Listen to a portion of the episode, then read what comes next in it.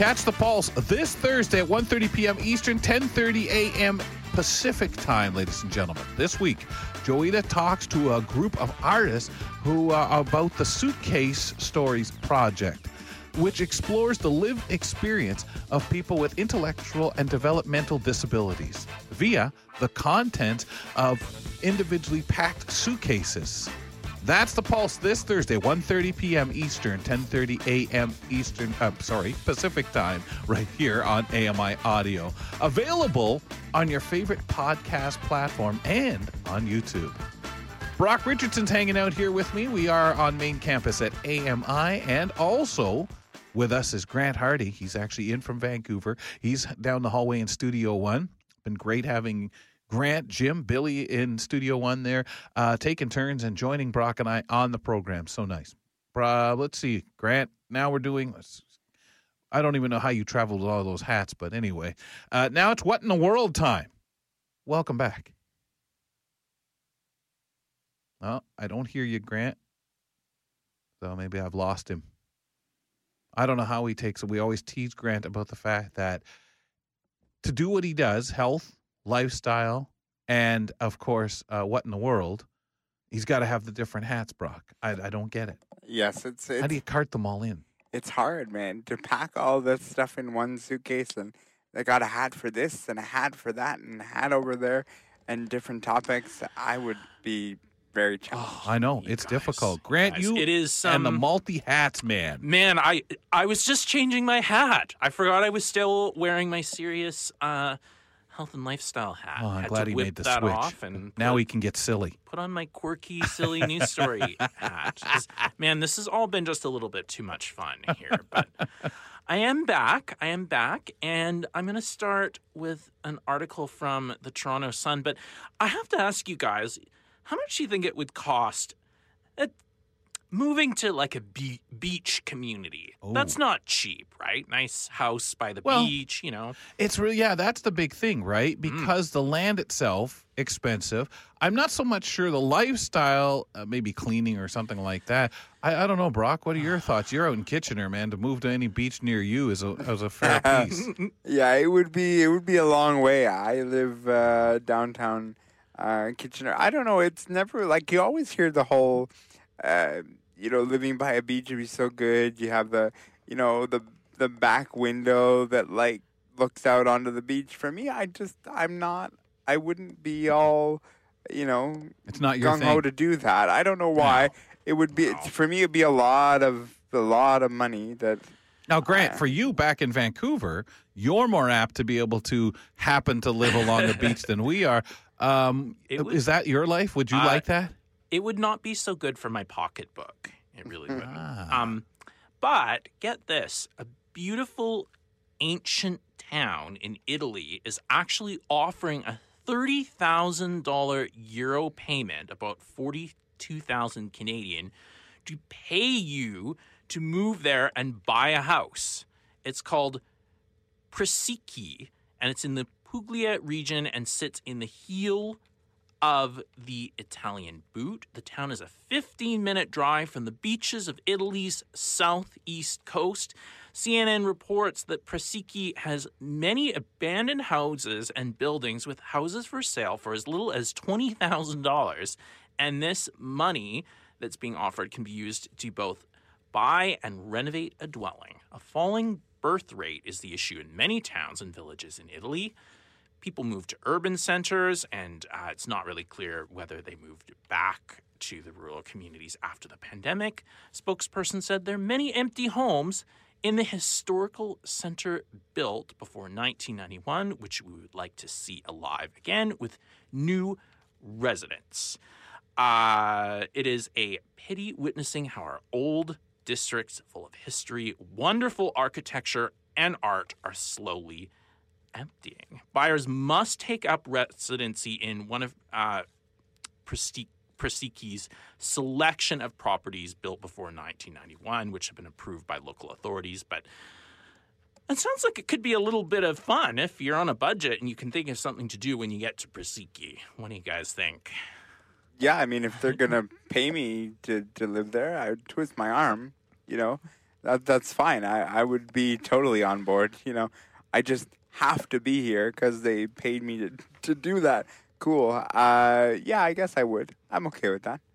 I don't know. I could could I do the show my segments remotely from Italy or would that be not Canadian content? Well, they're being generous, man. So I, I love the idea. Like, and you know, we hear a lot about the waters out there in Italy, the Mediterranean. Ooh, what a place to really enjoy settling back in any kind of beach community to get you out there. That's for sure. That's for sure. That's for sure. Um all right. Well, speaking of travel and airplanes and airports, the cat's out of the bag, sort of. TSA agents at New York's John F. Kennedy International Airport were stunned to find a cat in checked baggage. The orange cat was discovered a couple of weeks ago after an employee noticed orange fur sticking out of a suitcase's zipper. TSA spokesperson Lisa Farbstein said that the man who was traveling to Florida said the cat belonged to someone else in his household. We're letting the cat out of the bag on a historic find, the agency wrote on Twitter. This cat had our baggage screening officers at J at the A at JFK airport saying, "Come on, meow." Feline, feline like you have travel questions, reach out to our friends at Ask TSA. Uh, according to the owner, the cat smells crawled crawled into the bag while she was at work, and she didn't notice the ginger tabby was missing until an airport official contacted her. An officer called and asked if I wanted to press charges against her guest. The woman said uh, to the New York Post. Uh, he wanted to know if there was any reason he was trying to steal my cat and go to Florida. But the man was cleared when the woman assured everybody that the cat just likes bags and likes exploring baggage, and that's the reason that Smells decided to try and be a stowaway. You know, You what- know the um, the thing about cats. I have two at my house, Mm. and the second you take out the bag, they are totally aware of what this means, and they're all over you. Where are you going? What are you doing? What's going on? Yeah. are What's you happening? leaving me? And Are you leaving and they the do cat? they do. I mean, my wife will constantly tell me, "Oh, Ginger Jet's in the bag. Here we go." So I mean, I I understand the thing that the thing that I'm pleasantly surprised by, guys, is is when you look at this and you say those um, people that handle the bags, they a lot of the time having trouble a lot. They just kind of go, okay, does it weigh enough? on, on it goes, right? And so they miss that, you know, the small little like, oh, there's orange fur sticking out of here because most people are just kind of like, I don't know what people have in their bags. So good on good on them for catching that because that could have been, you know, terrifying for the cat. Yeah, yeah. I kind of take away a couple things. I know it's not completely true that when we say cats have nine lives, obviously cats can get hurt, but isn't it amazing that this cat can. Cr- you got to think that they got a little bit banged up or, or something, but just that this cat can crawl out and, like, meow, I'm sorry, I was just checking out the the luggage. I'm, I'm ready to go home. Uh, but also the fact that um, we got to figure out how to get cat carriers that are like this because cat carriers, my partner has a cat. We've dealt with a few veterinary issues lately. And man, that's the most traumatic thing in the world getting a cat into a cat carrier to go to the vet. And uh, if there could be some way that we could, I mean, Brock, you say that it's not a big deal. Maybe we need to talk off the air about this. We, uh, we, me and my partner need to get a different cat carrier. That's uh, the cat will actually want to go into. One that looks like a suitcase. I was going to say, you that. and and you got to leave it out, so then the cat figures, oh, this is something I shouldn't be getting into and messing with. Eh, but I will, yeah. Oh, I like that. and then they get used to it, right? So then there's no gripe with, you know, I got to put you in here, or if you say, hey, let's, oh, you're already in there, good, zip, see you later, or shall I say, as the door closes. Yep, you got it. Um, so I'm not the most adventurous holiday eater, and I'm not sure I'm going to be sampling this next item, but I did read about this in NPR. It turns out that spam figgy pudding is a thing, and it exists now, and reviews have been mixed, which I'm not surprised about at all. Uh, the mad scientist at luncheon meat packager Hormel, hopefully I'm saying that right, have one idea spam figgy pudding. What, you might ask, and why? Well, the first question is easier than the second. Let's start with what's in classic spam pork, sugar, water, salt, potato, starch, and sodium nitrate, a preservative. The new seasonal spam includes additional fig and orange flavors, cinnamon, cloves, nutmeg, ginger, and allspice. And as ever, it has a uh, the shelf life is stable in case of the apocalypse. Uh, lest you say this is a perversion of figgy pudding, let's look a little more closely at the British holiday tradition. Figgy pudding is a dense steamed cake, not an American style pudding, full of raisins, currants, and brandy. And the modern version doesn't actually include figs, uh, and NPR has reportedly discussed. Uh, the uh, reviews have been incredibly uh, mixed. However, just in spite of launching last week, it is already sold out at spam.com because where else? And Amazon. They say your best bet now is walmart.com or you'll have to resort to the secondary market. Not Ooh. making this up on eBay where prices are already double the list price. Do you think you guys Um, I for one, I would never pay, pay the more, but I, I think that is just total piracy because people like it. It's some people really have to have it as part of the tradition, but uh, again, it is interesting when you talk about the differences in it because you know a lot of us will say, "I want the authentic thing," whether you like it or not. Um, versus the oh yeah, this one might be a little more of to the flavor that I like. You know, each one is going to have that, but uh, it is such a mysterious thing in that sense. If you've never had it, if you don't include, it, if your family was a family that it just wasn't part of the upbringing, you know, you just eh, no, that's a hard pass on that. Or we'll try it one year, and that you know whether it starts something or not with your family as a yearly tradition, or is the end of it where you know, remember that year we made Brock eat figgy pudding? He turned all sorts of colors.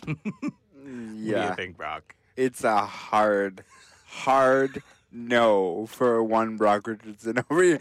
It is absolutely not. I, I guys, I am. I have said it in many ways. I am the most Canadian individual you could think of. Meat, potatoes, cooked carrots, raw carrots. I don't really mind which one, but it for me it is simple and anything that you know doesn't seem right.